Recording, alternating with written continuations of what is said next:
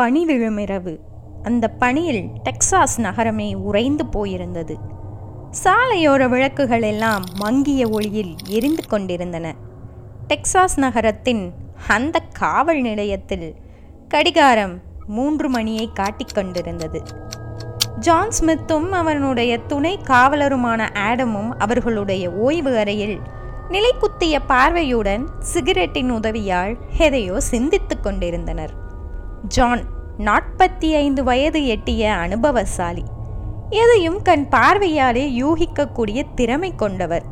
மிக சிறந்த தற்காப்பு கலை வல்லுனர் சுருங்கிய முகம் ஆறடி உயரம் வயது மூப்பாள் ஆங்காங்கே நரை எட்டி பார்த்தது.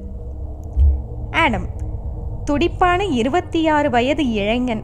எதையும் சர்வசாதாரணமாக செய்து முடிக்கக்கூடிய வேகம் கொண்டவன்.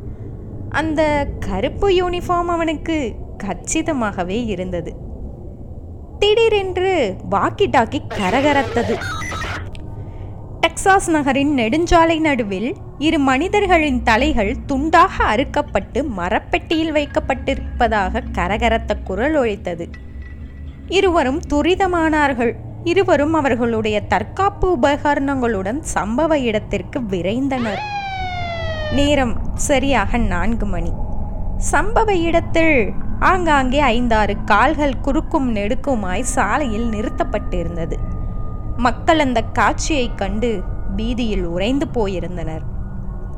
அங்கே இரண்டு தலைகள் இரண்டும் பெண்களின் தலைகள். சாக்கினால் கற்றப்பட்டு பெட்டிக்குள் அடைக்கப்பட்டிருந்தது.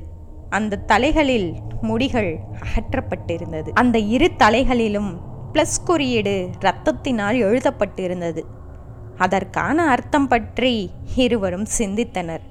இது முதல் எச்சரிக்கை. இந்த கதையை மேலும் கேட்க நீங்கள் இணைஞ்சிருக்கணும். இது ரேடியோ ரேண்டோ. உடன் இவள் கன்னிகா.